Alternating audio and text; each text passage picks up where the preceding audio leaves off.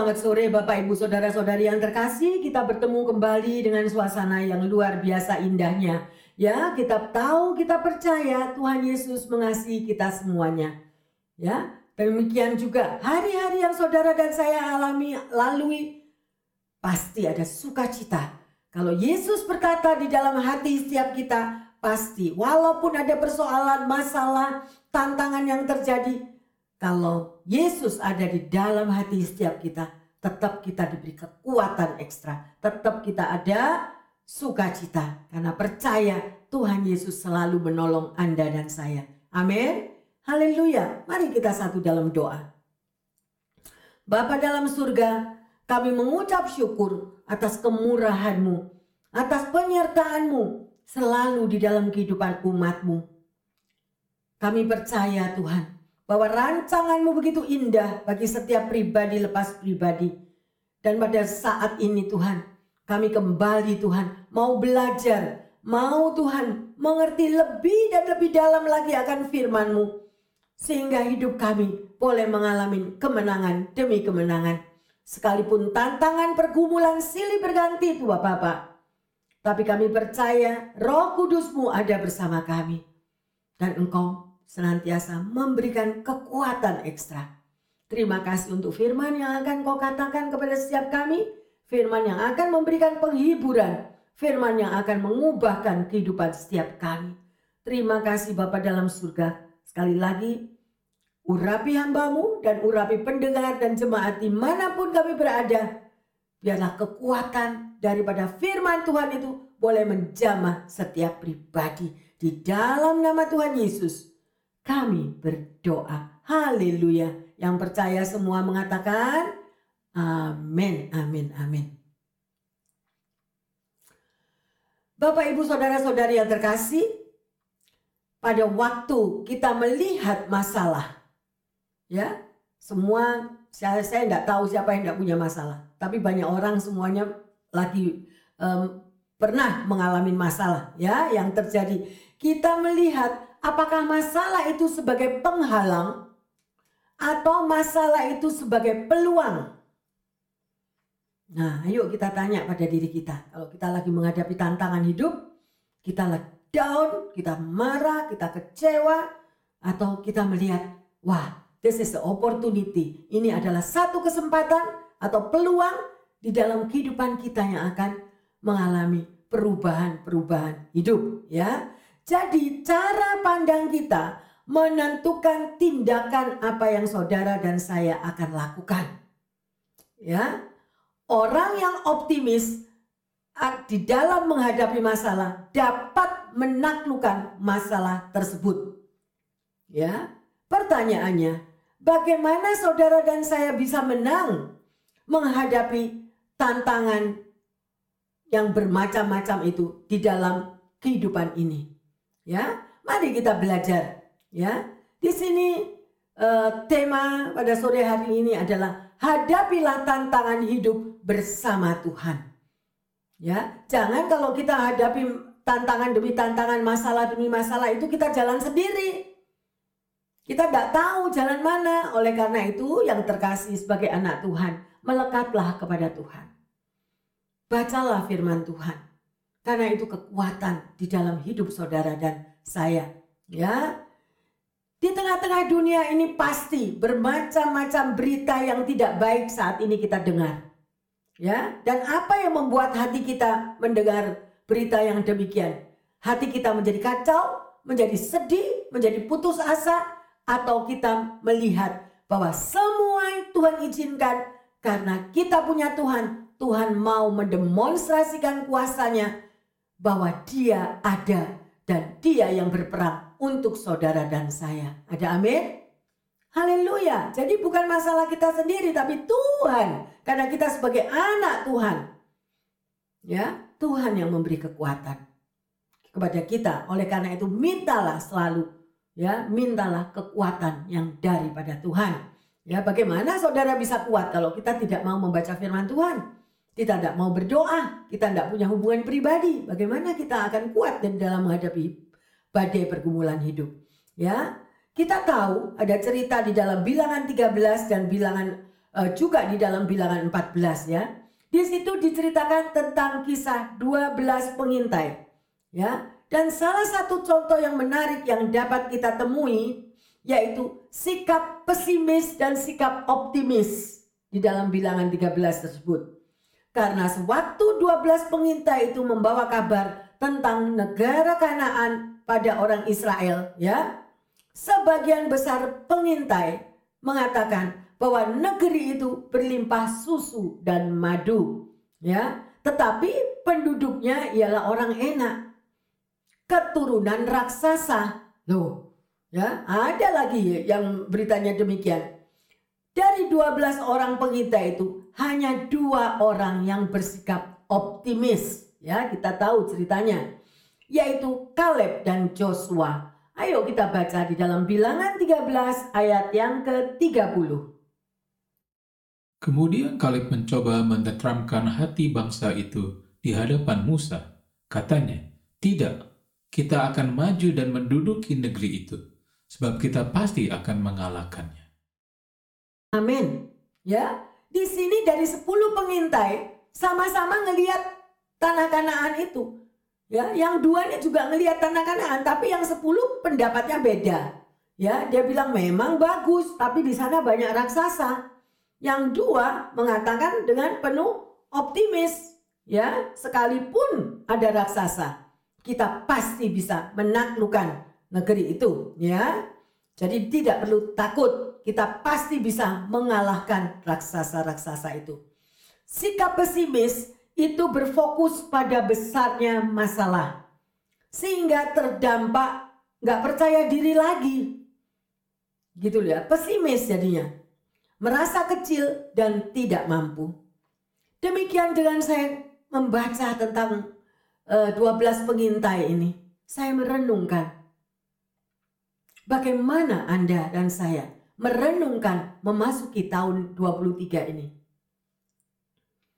Apakah kita merenungkan apa yang terjadi nanti tahun dua puluh tiga? Waduh, di sana bilang resesi, di sana bilang bencana alam, di sana ada begini, begitu, segala macam. Nah, itu belum apa-apa, hati kita udah ciut. Nggak tahu, jadi lupa kedudukan saudara dan saya adalah anak raja. Kita adalah anak Tuhan.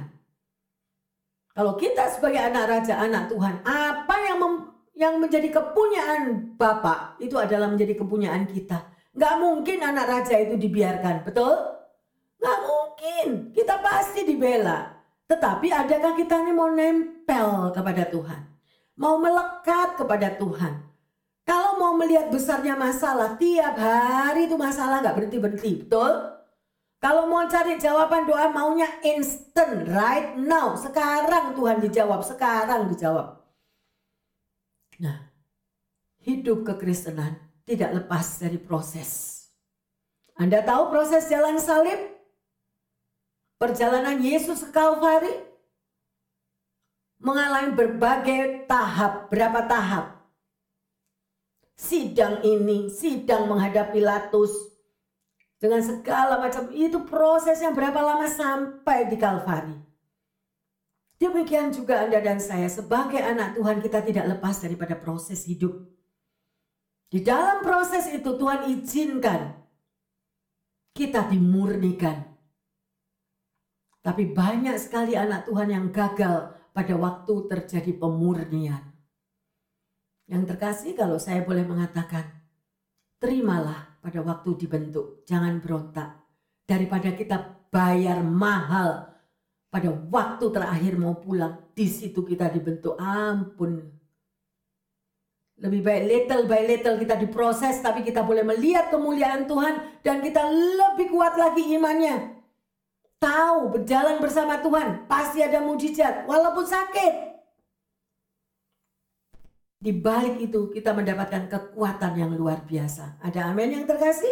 Haleluya. Mari kita lanjut, kita baca di dalam bilangan empat belas ayat tujuh dan delapan.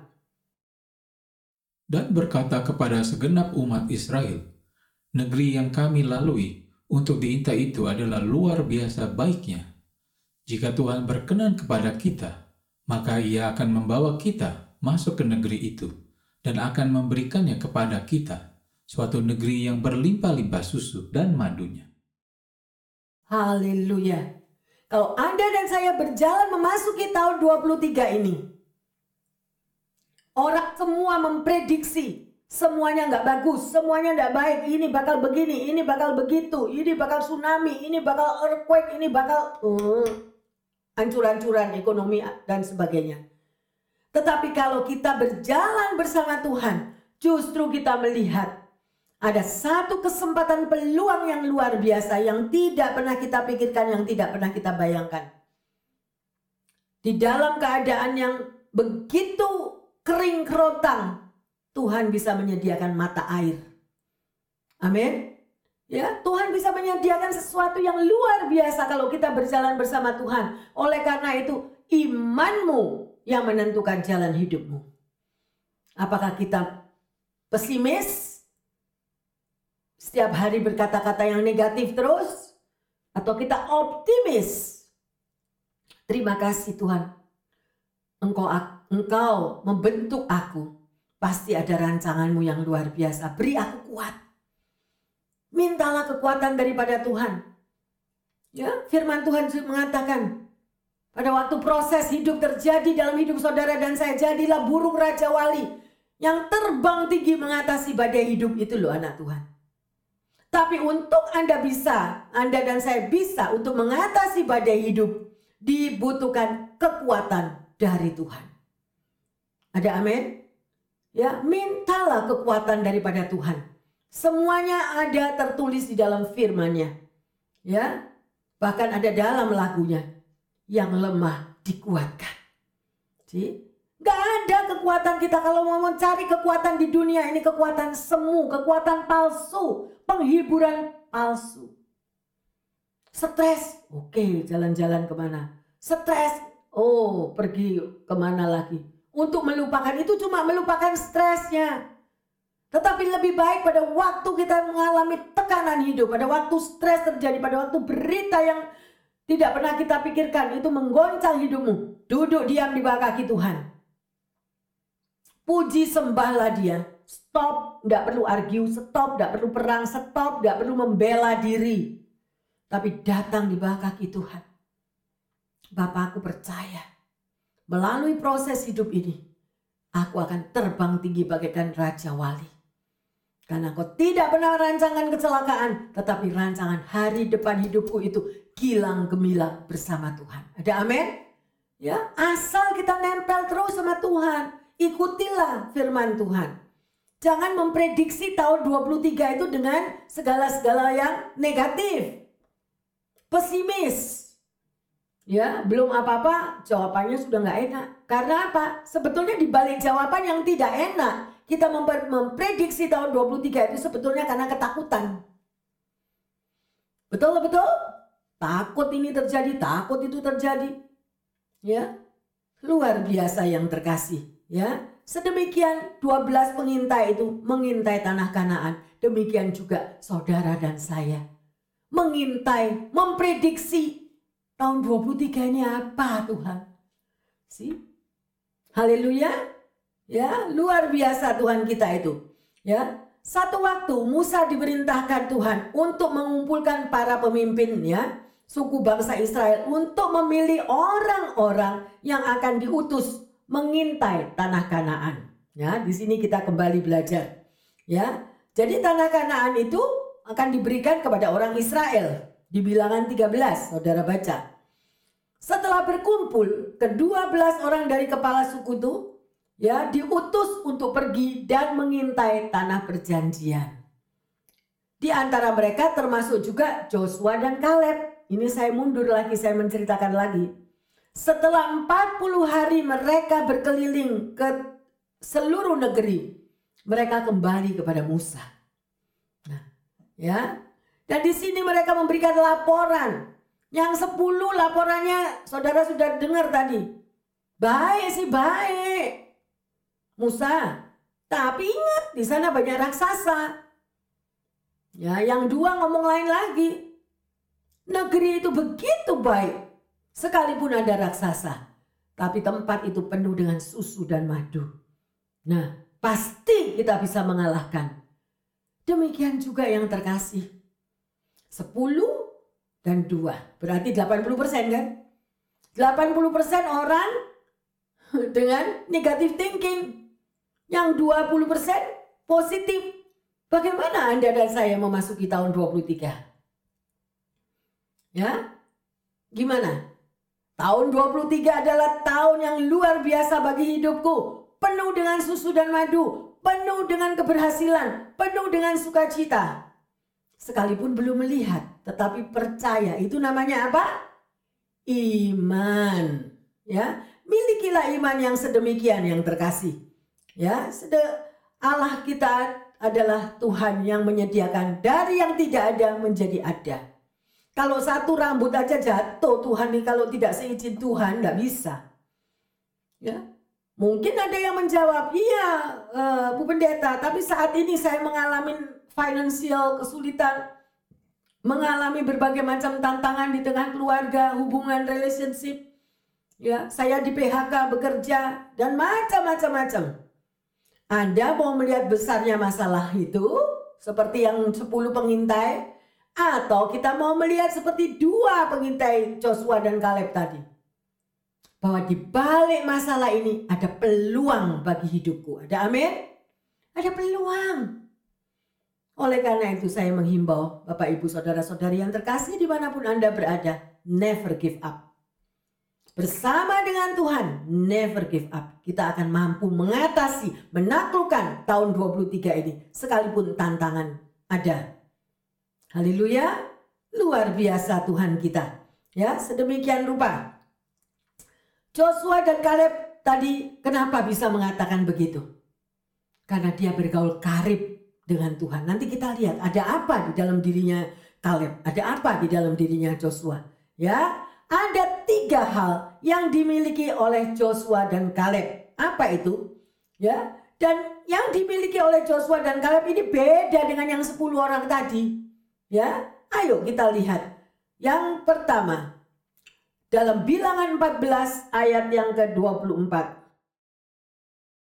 Tetapi hambaku Kaleb, karena lain, jiwa yang ada padanya, dan ia mengikut aku dengan sepenuhnya. Akan kubawa masuk ke negeri yang telah dimasukinya itu, dan keturunannya akan memilikinya. Luar biasa. Ya, di sini dengan jelas Tuhan yang berbicara. Ya, Kaleb ini jiwanya lain. Ya, di situ dikatakan ia mengikut aku dengan apa? Separuh-separuh. No, ia mengikut aku dengan sepenuhnya. Kalau Anda dan saya mengikut Tuhan tidak separuh-separuh, tidak setengah-setengah, tetapi dengan sepenuh hatimu, sekuat tenagamu, ya, akan kubawa masuk ke negeri yang telah dimasukinya itu dan keturunannya akan memilikinya. Loh, sih? Jadi yang terkasih, change your mind. Kalau ada keraguan-raguan, ada ketakutan, ada kekhawatiran kita memasuki tahun dua puluh tiga, milikilah roh Tuhan yang ada di dalam dirinya Kaleb. Kaleb memiliki roh Tuhan, ya? Karena lain jiwanya. Kenapa sih kok dibilang jiwa? Saudara yang terkasih, kita manusia ini terdiri dari tiga.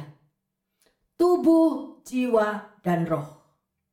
Kalau kita pada waktunya dipanggil oleh Tuhan, roh kita kemana? Roh kita akan kembali kepada Tuhan. Tubuh kita kemana? Tubuh kita kembali ke tanah. Lah jiwa ini loh. Jiwa itu meliputi apa? Pikiran, perasaan dan kehendak. Jiwa ini yang macam-macam. Yang gak nurut lah. Yang berontak lah.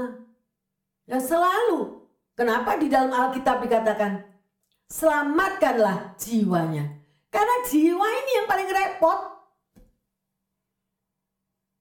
Orang tidak bisa hidup di dalam roh karena penuh dengan kedagingan. Lah itu tadi jiwa ini loh. Sering kali saya khotbah tentang roh, e, tubuh, jiwa, dan roh. Mungkin kita saya akan khotbahkan lagi ini supaya lebih mengerti. Ya, kalau roh itu kembali ke Tuhan yang terkasih. Tubuh kalau pulang kembali ke tanah. Lah ini loh, jiwa ini loh, gimana kalau tidak selamat? Larinya kemana-mana. Jiwa kita harus ditaklukkan. Bagaimana kita menaklukkan jiwa ini? Kalau kita mau melekat kepada Tuhan. Ya, yang terkasih, milikilah roh seperti yang ada di Kaleb.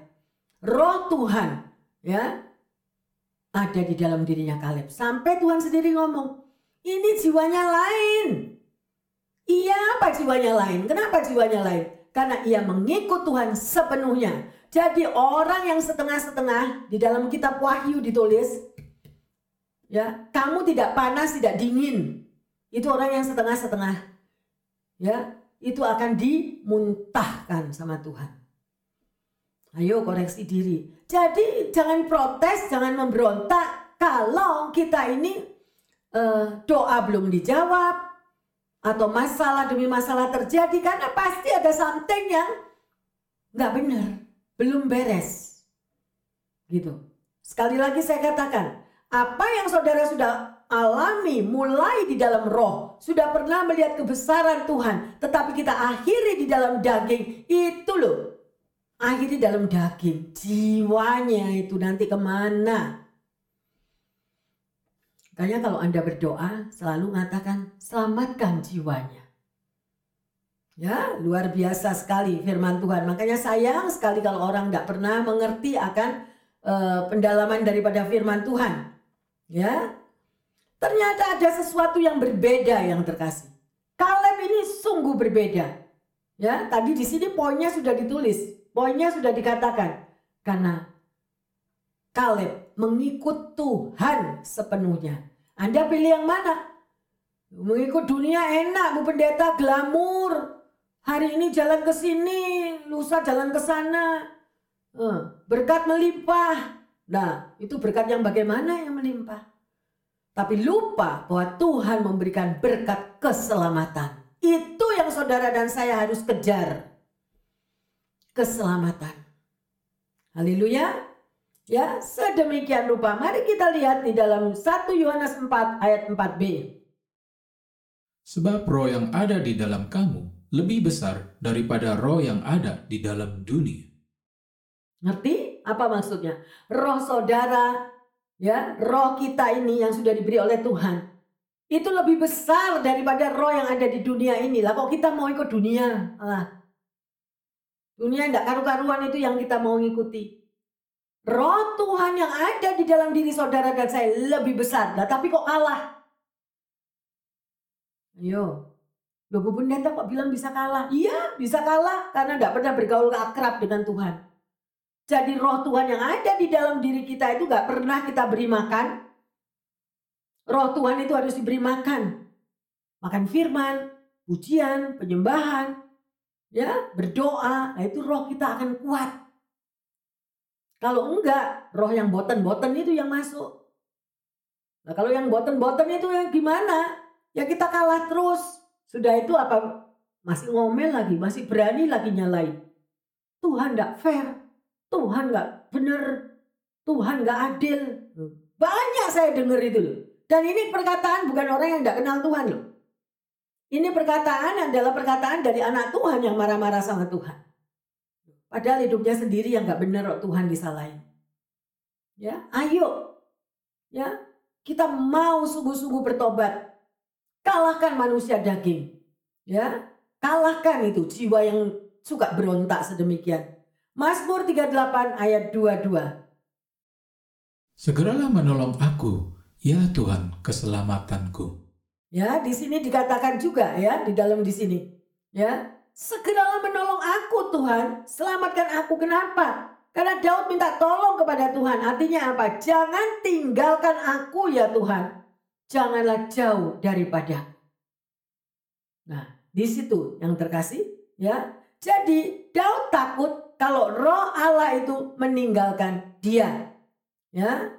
Jadi yang terkasih, kalau Tuhan ada bersama-sama dengan saudara dan saya, siapa yang berani melawan kita? Ya, Joshua dan Kaleb memiliki another spirit, roh yang berbeda.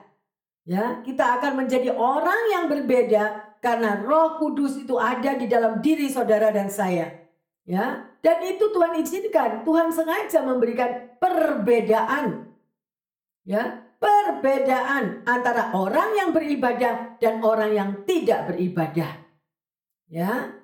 Jadi, mari berjalanlah bersama Tuhan setiap hari. Libatkan Tuhan di dalam mengambil keputusan. Seringkali kita lupakan Tuhan di dalam kita mengambil keputusan.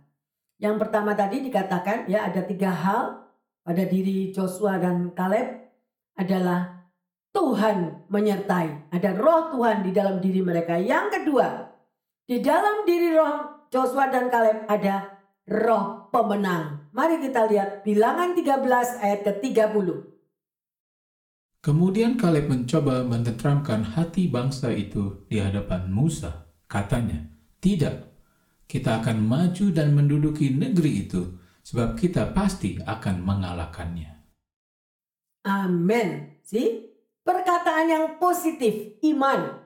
Ya, tahun dua puluh tiga apapun, saudara bisa berkata, bersama dengan Tuhan aku mampu mengalahkan segala tantangan yang ada di tahun dua puluh tiga ini. Nah, itu karena kita apa? Optimis, kita percaya. Karena Tuhan tidak akan meninggalkan saudara dan saya berjalan sendiri. Ya, sedemikian rupa. Jadi Tuhan sudah memberikan roh pemenang kepada Kaleb. Tuhan juga akan memberikan roh pemenang kepada saudara dan saya apabila hidup kita itu bergaul akrab, melekat kepada Tuhan. Ada amin? Haleluya. Ya, sedemikian rupa. Ya, lebih dari pemenang. Tuhan sudah siapkan asal kita hidup benar dengan Tuhan. Ya. Kalau kita menyadari yang terkasih, musuh kita yang nomor satu itu siapa sih? Siapa musuh kita yang nomor satu? Diri kita sendiri nih loh. Ya, Tuhan bicara A, langsung saya kita sendiri yang menjawab, enggak, aku maunya B. Loh, sih? Ya, Tuhan bilang jangan anakku, ya. Dengarkan suaraku. Enggak, aku berjalan sendiri. Lah, kalau sudah ketatap-tatap, siapa yang rugi? Ya? Oleh karena itu selalu kita akan menyalahkan, oh itu iblis itu yang ganggu aku, iblis yang mencuri berkatku. No, kadang-kadang diri kita sendiri yang tidak mau taat kepada Tuhan. Ya, ego kita itu musuh yang pertama di dalam diri kita. Ya, sedemikian rupa itu yang mesti dikalahkan. Ya, saya baca di dalam dua Tawarikh dua puluh ayat lima belas itu mengatakan, jangan kamu takut dan terkejut karena laskar yang besar ini, sebab bukan kamu yang akan berperang, melainkan Allah. Jadi ketahuilah, dalam tahun dua puluh tiga, tantangan, pergumulan, masalah terjadi. Yang berperang siapa? Tuhan. Kita gak mampu, berperang sendiri kita gak mampu. Oleh karena itu jangan jauh hidupmu daripada Tuhan. Karena dikatakan di luar Tuhan kamu gak bisa apa-apa. Gak bisa apa-apa kita ini kalau tidak melibatkan Tuhan yang terkasih. Ya, ada satu cerita. Seorang guru Alkitab yang bijaksana suatu kali dia berkata, cepat atau lambat, di sini dengarkan baik-baik ya poinnya ya. Cepat atau lambat Allah akan membawa umatnya yang merasa memiliki segala-galanya ke tempat di mana mereka tidak memiliki apapun selain dia. Nah ini proses. Diproses. Mungkin sekarang kita tidak bisa ketemu Tuhan. Ah, tidak perlu ke Tuhan, tidak perlu berdoa, tidak perlu ke gereja. Karena kita masih ada yang kita pegang. Masih ada yang kita merasakan. Masih ada duit yang kita punya. Tapi proses daripada Tuhan di situ dikatakan. Kalau Tuhan mau, kita bertemu dengan Tuhan nantinya. Ya, cepat atau lambat Allah akan membawa orang tersebut tidak memiliki apa-apa lagi selain hanya memiliki dia. Lah ini loh, padang gurun. Ya, saya banyak melihat ya, daripada mereka yang memiliki masih bisa apa yang ada diandalkan, tidak perlu Tuhan. Apa yang mesti perlu? Duit punya miliaran, ya, rumah banyak, kedudukan, pangkat, karier luar biasa. Masa butuh Tuhan? Gak butuh. Tahu sejarahnya Steve Jobs? Tapi pada waktu bertemu muka dengan muka, pada waktu di hospital, sudah tidak ada jalan keluar. Duitnya tidak bisa membela hidupnya. Duitnya tidak bisa memperpanjang umurnya. Baru di situ orang itu tiarap. Nah, itu yang poinnya di situ. Yang dikatakan oleh guru Alkitab tadi. Satu saat, dan itu semua akan mengalami. Semua.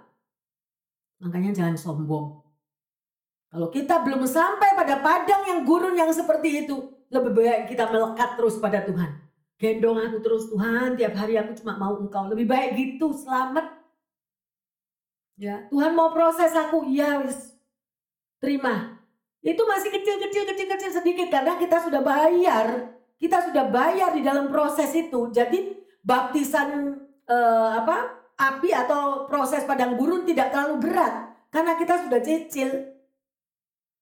Tapi cepat atau lambat, pasti semua ngalami. Tidak punya apa-apa dan hanya punya Tuhan. Saya bersyukur kalau ada pendengar yang setia, Bapak Ibu dimanapun, yang sudah mengalami dan sudah bebas dari padang gurun itu. Tuhan memberkati saudara, tetap kuat. Ya, tapi yang belum ini loh, karena mereka tidak ngerti. Pada waktu doa, doanya dijawab. Pada waktu sekolah, sukses luar biasa. Lupa semua Tuhan, lupa. Lupa kalau kita ini punya utang sama Tuhan. Itu utang. Jangan terlena kalau kita diberkati yang seperti itu. Jangan terlena. Just wait the time. Kalau kita masih tetap melekat kepada gendongan Tuhan, pasti kita kuat. Proses padang gurun apapun, Tuhan akan memberi kekuatan. Tapi yang enggak, aku enggak butuh Tuhan. Tapi nanti tergeletak teriak-teriak. It's too late. Bukan menakut-nakuti. Karena semua orang masuk dalam proses. Semua orang pasti diproses. Ya, oleh karena itu lebih baik kita mau dengar-dengaran suara Tuhan. Memiliki hubungan pribadi dengan Tuhan setiap hari. Ya, menjadi perpanjangan tangan kasihnya Tuhan kepada sesamamu. Ya, orang yang hatinya tertutup kepada orang lain, belum tentu suatu jaminan bahwa orang itu melayani Tuhan. Kalau orang bisa melayani sesamanya, berarti orang itu juga melayani Tuhan. Ya, tidak jaminan. Kalau hatinya selalu tertutup kepada orang lain, ya, bahwa dia mengaku aku anak Tuhan, belum tentu. Itu bukan anak Tuhan. Wait the time. Biar Tuhan sendiri yang berbicara. Ya, pasti semua ngalami. Tuhan itu harus dialami. Gak bisa disodor-sodorin. Gak bisa. Mungkin kita sebagai orang tua memberitahu kepada anak kita. Kita sebagai guru mengajar kepada murid yang harus dibimbing. Tapi kalau gak mau taat, gak mau nurut, it's okay. One day mereka akan mengalami. Pasti. Ya, sedemikian rupa. Kemudian anak itu tanya kepada guru Alkitab ini tadi. Loh, gimana? Seberapa parah nanti? Ya, harus membayar sedemikian rupa itu. Ya, benar-benar hidup saya ini sekarang sudah hancur, Pak Pendeta. Masih mau seberapa parah lagi? Ya, karena sudah tidak punya apa-apa. Hanya punya Tuhan satu-satunya, dia bilang. Ya, Pak Pendeta tanya, seberapa parah sih kamu ini? Jawaban si orang ini bilang, sangat parah Pak Pendeta. Sudah sangat parah. Ya. Jadi cuma satu-satunya yang saya miliki sekarang itu ya cuma Tuhanku. Saya cuma punya Tuhan, semua sudah gak ada. Ya. Langsung Pak Pendeta tadi dengan muka yang berseri-seri dia katakan, Dengan dengan senang hati saya meyakinkan kamu bahwa orang yang hanya memiliki Allah memiliki kekuatan lebih dari cukup untuk memperoleh kemenangan besar. Nah, ini loh proses padang gurun. Sebelum kita masuk di dalam padang gurun, waduh kita so happy-happy, so joy, lupa semuanya. ya. Tapi kalau benar-benar semuanya itu sudah zero, sudah sangat parah, hanya cuma punya Tuhan, lah di situ nanti itu harus dialami. Semua akan mengalami. Cuma waktunya berbeda. Tetapi setelah pengalaman tersebut kita tahu, kita tidak akan bisa tinggalkan Tuhan lagi. Karena tidak ada yang nolong. Pada perjumpaan dengan Tuhan yang sedemikian rupa itu, ancur-ancuran itu, orang itu akan diubahkan. Baru percaya, yes I need you Lord. Tidak butuh yang lain. Tidak butuh yang lain. Dan setelah itu, apa? Hidupnya hanya untuk orang lain. Hidupnya hanya untuk orang lain, gak tahu, gak bisa diubah ini. Hati yang sudah demikian itu gak bisa diubah. Karena mengalami perjumpaan dengan Kristus. Dan semua orang pasti mengalami. Karena itulah panggilan Tuhan. Itu yang Tuhan mau. Saudara bertemu dengan Tuhan. Muka dengan muka.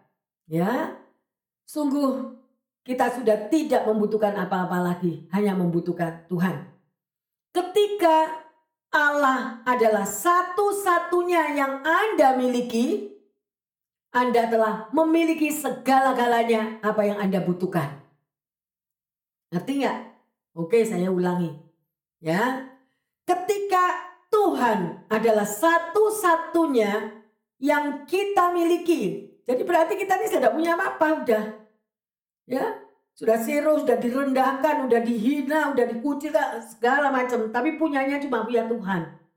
Ya, artinya Anda telah memiliki segala-galanya yang Anda butuhkan. Sebetulnya poinnya cuma itu kok. Tuhan maunya itu gitu, Tuhan itu cemburu. Pada waktu Anda tidak punya kerjaan, ya kan? Tuhan kasih aku kerjaan, kasih aku kerjaan, please, please, please Lord, aku butuh kerjaan, aku harus bayar bil, aku harus bayar. Pada waktu Tuhan bukakan pintu pekerjaan yang baru, bye-bye Tuhan. Masuk lagi lu padang gurun yang kedua. Ya, bukan mau ngomongin, bukan mau nakutin.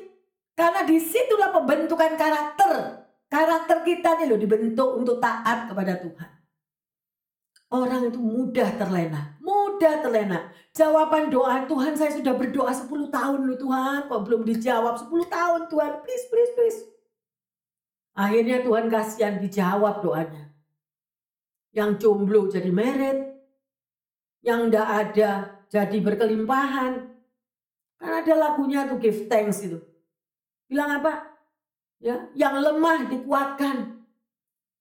Yang lemah, yang gak berdaya, yang sakit-sakitan lemah, gak berdaya. Begitu kuat, mukuli orang. Loh, gimana? Tuhannya bilang, ayo gimana kamu ini? Jadi makanya terus proses berlanjut. Karena karakter kita dibentuk oleh Tuhan. Ada amin yang terkasih? Ya, yang ketiga, roh keberanian. Yang pertama tadi, Kaleb punya roh Tuhan. Yang kedua, roh apa tadi yang kedua? Roh pemenang, dan yang ketiga adalah roh keberanian. Bilangan empat belas ayat yang kesembilan. Hanya janganlah memberontak kepada Tuhan, dan janganlah takut kepada bangsa negeri itu, sebab mereka akan kita telan habis. Yang melindungi mereka sudah meninggalkan mereka, sedang Tuhan menyertai kita. Janganlah takut kepada mereka. Amin, haleluya. Ada amin yang terkasih? Kita mau menghadapi tahun dua puluh tiga seperti apa bilangan empat belas sembilan ini? Ya, tanamkan di dalam hatimu. Jangan memberontak kepada Tuhan. Jangan sombong artinya. Ya, kemudian jangan takut kepada masalah yang akan terjadi. Ya, sebab masalah yang saudara dan saya hadapi itu akan ditelan habis. Ya, kalau Anda berjalan bersama Tuhan. Karena Yesus melindungi mereka, ya. Dan Yesus yang berperang ganti saudara dan saya. Sekali lagi jangan takut. Dalam tahun ini adalah tahun yang luar biasa baiknya kalau kita berjalan bersama Tuhan. Ada amin? Haleluya. Jadi roh keberanian yang ada di sini, kalahkan ketakutanmu, kekhawatiranmu. Gimana pastor masalah saya ini gak selesai-selesai? Lah ngomongnya begitu terus. Gak ada iman. yang orang yang sedemikian rupa. Kan persis seperti sepuluh pengintai tadi. Ya. Jangan melihat masalah, tetapi fokuslah kepada apa yang Tuhan sudah sediakan. Ya.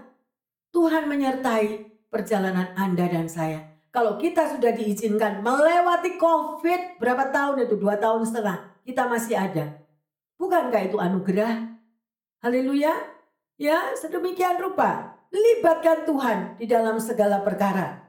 Ya, di dalam Mazmur sembilan puluh satu ayat dua kalau saudara e, bisa baca, yaitu dikatakan Tuhan adalah tempat perlindunganku dan kubu pertahananku, Allahku yang kupercayai. Loh, ah, firman Tuhan itu begitu indah.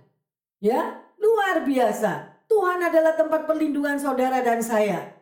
Kubu pertahanan berarti apa? Kita akan tetap kuat di dalam tahun ini. Ya, luar biasa. Ada seorang uh, yang bernama Louis Albert Banks dalam bukunya Fisherman and His Friends.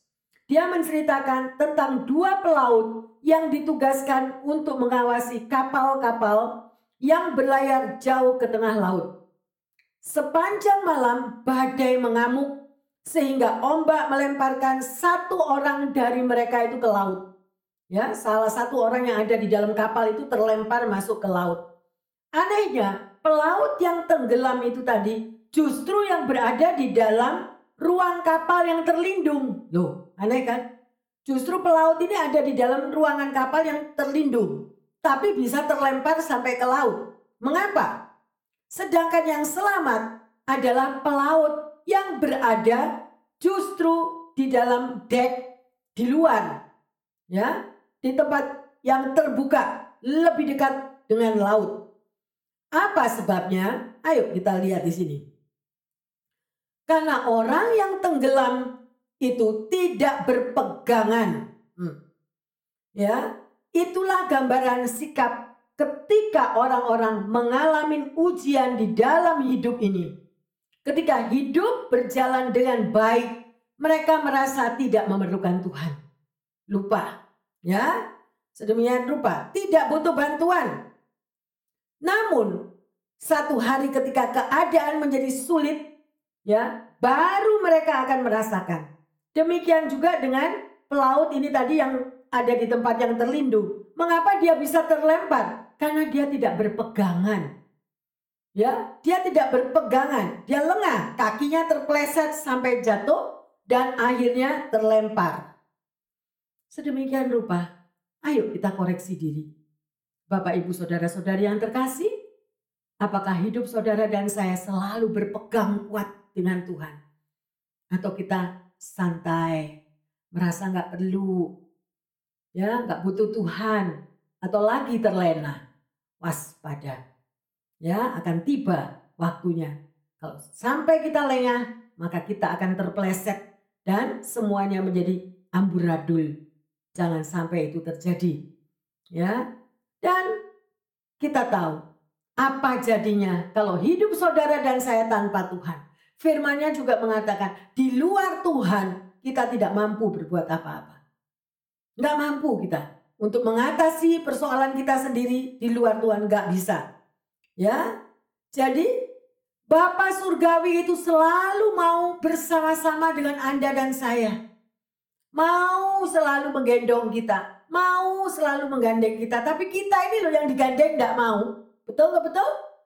Ya, sedemikian rupa maunya jalan sendiri, gak perlu pegang-pegangan, gak perlu gandeng-gandengan. Tuhan, aku gak mau digandeng. Loh ya, kalau kepleset, ya salahnya siapa? Ya, yang terkasih, ya, kita mempunyai seseorang yang senantiasa dapat diandalkan di dalam hidup ini. Di dalam setiap keadaan. Siapakah itu? Tuhan Yesus. Tuhan Yesus yang dapat kita andalkan, ya. Jadi seperti tadi dikatakan di Mazmur sembilan puluh satu ayat dua, saya katakan tadi, tempat perlindunganku dan kubu pertahananku, Allahku yang kupercayai. Di luar Tuhan sudah gak ada yang bisa kita percayai, ya. Sudahlah, hanya percaya kepada Tuhan. Bagaimana dengan saudara dan saya? Dapatkah kita berkata seperti Daud itu tadi? Ya, Tuhan, Engkaulah tempat perlindunganku. Berani ngomong gitu enggak? Ya, apalagi kalau mereka yang duitnya bermiliar-miliar. Gak bakal ngomong gitu, aku masih punya duit, aku masih sehat, aku masih bisa kerja, gak butuh Tuhan. Ya, tapi tunggu akan terjadi satu hari di mana kita tidak tahu, ya. Dapatkah kita berkata sedemikian rupa seperti Daud? Allah tidak menjanjikan hidup tanpa badai, tetapi Dia berjanji menolong Anda dan saya melewati badai. Loh, berarti badai hidup itu ada, hati-hati. Ya, hati-hati. Ya, oleh karena itu luar biasa kalau kita masih bisa hidup di dalam satu komunitas, kita saling berpegang tangan, kita saling menolong, saling mensupport satu dengan yang lain. Satu jatuh, yang lain ngangkat. Ingat di mana ada orang yang lumpuh sampai digotong sama empat orang temannya naik di atas atap, turun untuk ketemu Yesus. Ya, jadi hanya Yesus yang mampu menolong Anda dan saya. Kalau kita jalan sendirian, lost, kita menjadi orang yang terhilang. Ya rugi sendiri. Oh, enggak butuh komunitas, aku enggak butuh, enggak apa-apa. Ya. Ya lihat aja nanti, belum selesai perjalanan hidup. Ya, yang terkasih, ada tiga hal lagi yang saudara harus tahu untuk tahun menghadapi tahun dua puluh tiga ini. Jangan takut, percayalah kepada Tuhan. Itu yang pertama. Amsal dua puluh empat ayat yang ke sepuluh. Jika engkau tawar hati pada masa kesesakan, kecillah kekuatan. Ya, jadi sekali lagi, jangan tawar hati, percaya kepada Tuhan. Ya, karena Tuhan itu luar biasa. Berdoalah senantiasa, mengucap syukur atas kemurahan-Nya, karena malaikat Tuhan akan dikirimkan untuk berkemah mengelilingi saudara dan saya. Selalu ada perlindungan Tuhan. Ya, berbicaralah yang positif, jangan ngomong yang enggak-enggak, jangan ngomong yang pesimis. Ya, karena mujizat itu ada dalam perkataan kita. Hati-hati. Bilangan empat belas, dua puluh tujuh sampai dua puluh sembilan. Berapa lama lagi umat yang jahat ini akan bersungut-sungut kepadaku? Segala sesuatu yang disungut-sungutkan orang Israel kepadaku telah kudengar. Katakanlah kepada mereka, demi aku yang hidup, demikianlah firman Tuhan, bahwasannya seperti yang kamu katakan di hadapanku, demikianlah akan kulakukan kepadamu. Di padang gurun ini, bangkai-bangkaimu akan berhantaran, ya ini semua orang di antara kamu yang dicatat, semua tanpa terkecuali yang berumur dua puluh tahun ke atas, karena kamu telah bersungut-sungut kepadaku. Kita dengar firman Tuhan ini, hati-hati ya. Bagi yang muda-muda, jangan merasa cuma orang tua aja yang punya masalah. Itu ditulis ya. Pada ayat dua puluh delapan tadi, mereka yang memberontak, ya. Katakan demikian, ini yang seperti ini. Apa yang saudara katakan, perkataan yang pesimis, perkataan yang jelek, perkataan yang negatif, itu akan terjadi di dalam hidupmu. Ya, dan kemudian pada ayat dua puluh sembilan, ya, Tuhan akan menuruti sesuai dengan perkataan yang kita ucapkan. Di padang gurun bangkai-bangkaimu loh, akan berhantaran. Bapak, Ibu, Saudara-saudari yang terkasih, kalau kita berbicara tentang bangkai, berarti orang mati kan. Orang itu mati, bukan cuma orang mati, tapi dalam firman Tuhan itu panjang, luas artinya. Duitnya mati, karirnya mati, masa depannya mati, kebahagiaannya mati, kesehatannya mati. Loh, semuanya begitu, karena apa? Karena memberontak, mencaci maki orang. Perkataannya, lupa kalau mencaci maki orang itu mencaci maki Tuhan. Oh, ya, apalagi firman Tuhan bilang, bukan pendeta tidak akan bisa menyelamatkan saudara. Yang bisa menyelamatkan diri kita itu ya kita sendiri, hubungan kita pribadi dengan Tuhan. Ada amin? Ya, hati-hati. Jangan ngomong yang enggak karu-karuan. Ya, karena semuanya itu tercatat. Semua tanpa terkecuali yang berumur dua puluh tahun ke atas. Nah, koreksi diri, Anda umur berapa? Yang muda-muda. Karena kamu telah bersungut-sungut kepadaku. Ini yang ngomong firman. Bukan pendeta, pendeta gak bisa apa-apa. Ya, yang terkasih, ayo bertobat. Ya, firman ini akan terjadi loh. Makanya kalau something happen, jangan menyalahkan Tuhan, jangan menyalahkan pendeta. Tapi koreksi dirimu apa yang sudah kita lakukan kepada Tuhan. Ya, semua tercatat di hadapan Tuhan. Ada seorang uh, pendeta yang bernama Osborne. Dia terkenal akan mujizat kesembuhannya. Dia mengatakan ada tiga hal. Ya, kalau ada orang yang sakit, yang pertama, apa kata gejala penyakit itu? Itu yang harus tahu kalau ada orang sakit. Gejalanya apa? Yang kedua, apa kata firman Tuhan kalau orang itu sakit? Oleh bilur-bilur darah Yesus, orang itu disembuhkan. Oh, lain kan? Nah, kemudian ya, apa kata kita sendiri? Perkataan kita apa? Positif atau negatif? Nah, ini loh.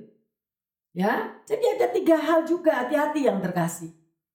Ya, pendeta Osborne ini terkenal dengan mujizat kesembuhan. Anda mungkin sudah divonis oleh dokter. Oh, apa gejala penyakit ini? Itu saudara harus tahu. Kalau sudah tahu penyakit A, kembali. Firman Tuhan bilang apa? Firman Tuhan bilang, oleh bilur-bilur darah Yesus engkau disembuhkan. Loh, ya. Terus apa kata kita sendiri? Mati gua, mati gua. Ya sudah, game bye-bye. Tapi kalau kita positif, Tuhan terima kasih, engkau sanggup menyembuhkan saya. Amin. Berkatalah yang positif yang terkasih. Ya. Hari ini kita sudah belajar menghadapi tantangan hidup bersama Tuhan. Pertanyaannya, apa yang menjadi tantangan terbesar saudara pada saat ini? Untuk meraih kemenangan besar. Jadi supaya saudara menerima kemenangan besar, apa yang harus kita lakukan? Yang kedua, apakah kita percaya bahwa Tuhan sudah menyediakan kemenangan besar bagi kita? Mengapa demikian? Yang ketiga, apa komitmen saudara dan saya agar kita bisa mengalami kemenangan besar? Kita harus punya komitmen supaya kita bisa mengalami kemenangan besar. Ya, haleluya. Sedemikian rupa, ya, untuk saudara dan saya bisa mengalami kemenangan. Dan sebagai ayat emas, mari kita baca Yesaya empat puluh satu ayat yang kesepuluh. Janganlah takut, sebab aku menyertai engkau. Janganlah bimbang, sebab aku ini Allahmu. Aku akan meneguhkan, bahkan akan menolong engkau. Aku akan memegang engkau dengan tangan kananku yang membawa kemenangan.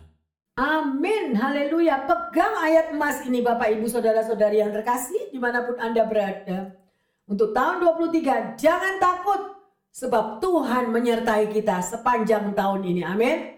Jangan bimbang, sebab Tuhan itu adalah Allah kita, Bapa kita, yang memberikan peneguhan, yang selalu menolong. Ya, dan dia mau menggandeng tangan kita untuk apa? Membawa kemenangan. Anda yakin bahwa tahun dua puluh tiga ini saudara semua akan mengalami kemenangan bersama Tuhan. Oleh karena itu, melekatlah kepada Tuhan dan jangan bimbang hatimu. Haleluya. Amin. Mari kita sudah mempelajari ya untuk menghadapi tantangan hidup bersama dengan Tuhan. Benar Tuhan. Apabila kami berjalan bersamamu, apapun Tuhan yang harus kami hadapi, tantangan demi tantangan yang ada Bapa, kami percaya Engkau adalah Bapa yang baik. Terima kasih untuk kemenangan besar yang sudah Engkau sediakan di dalam hidup kami.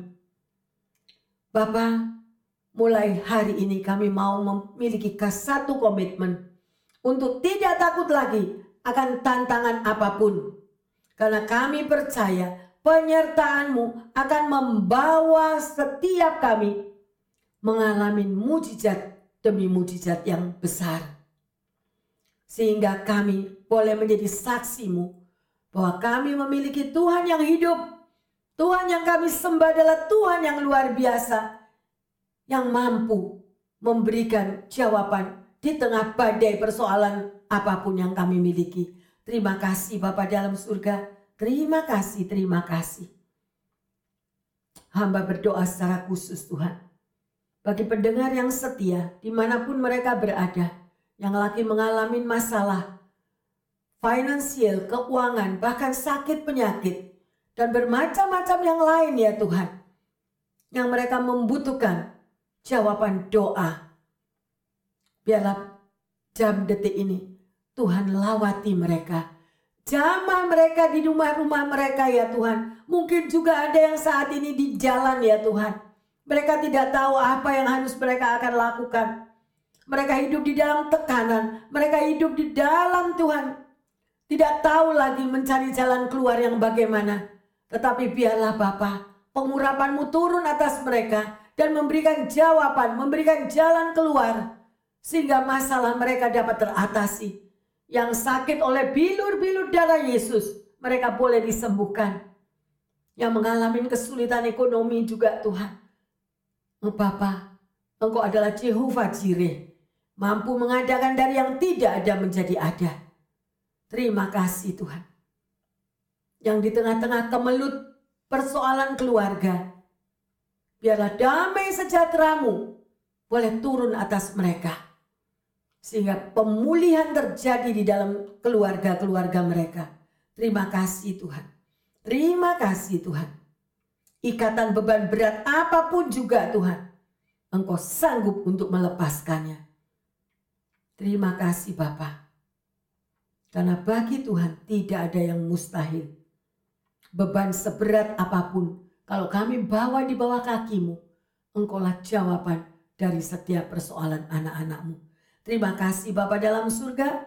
Kami sudah belajar pada sore hari ini Bapa, bahwa kami akan keluar lebih dari pemenang, karena Tuhan senantiasa menggandeng tangan anak-anak-Mu ini. Terima kasih sekali lagi. Ampuni salah dosa kami apabila selama ini kami jauh daripada-Mu. Tapi firman-Mu memberikan kekuatan ekstra ya Tuhan. Biarlah cara pandang kami akan berbeda setelah mendengarkan firman ini. Terima kasih Bapa. Terima kasih untuk firman-Mu yang menyegarkan, menguatkan, bahkan mengubahkan kehidupan setiap umat-Mu dimanapun kami berada.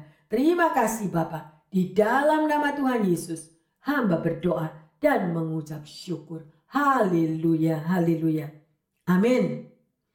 Bapak, Ibu, Saudara-saudara terkasih dimanapun Anda berada, jangan takut. Sekalipun tantangan, masalah, persoalan boleh terjadi di dalam kehidupan kita, percayalah Tuhan pasti memberikan jalan keluar. Dan kemenangan besar sudah disediakan bagi Anda dan saya.